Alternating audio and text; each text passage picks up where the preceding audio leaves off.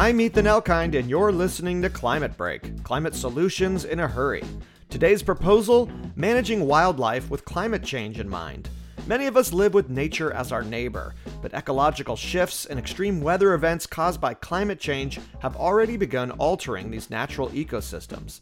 The California Department of Fish and Wildlife, led by Chuck Bonham, is working to make land in California more resilient to a changing climate.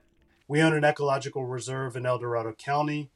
We've been working with CAL FIRE to thin dense stands of manzanita, create pathways for botanical surveys, and create a fire break around nearby roadways. If you go over to the east side of the Sierra in Mono County, we had our property there extensively burned in 2020, and we've been able to replant it with native species, which is a jumpstart for the migrating deer herds over there to get mm-hmm. food source back.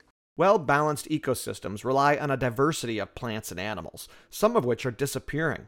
According to Bonham, conservation efforts by state governments must be more proactive against climate change, not only responding to ecological destruction, but anticipating what's to come.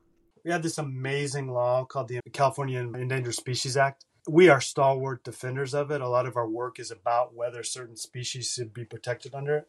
You often grapple with those decisions when it's almost too late for the species.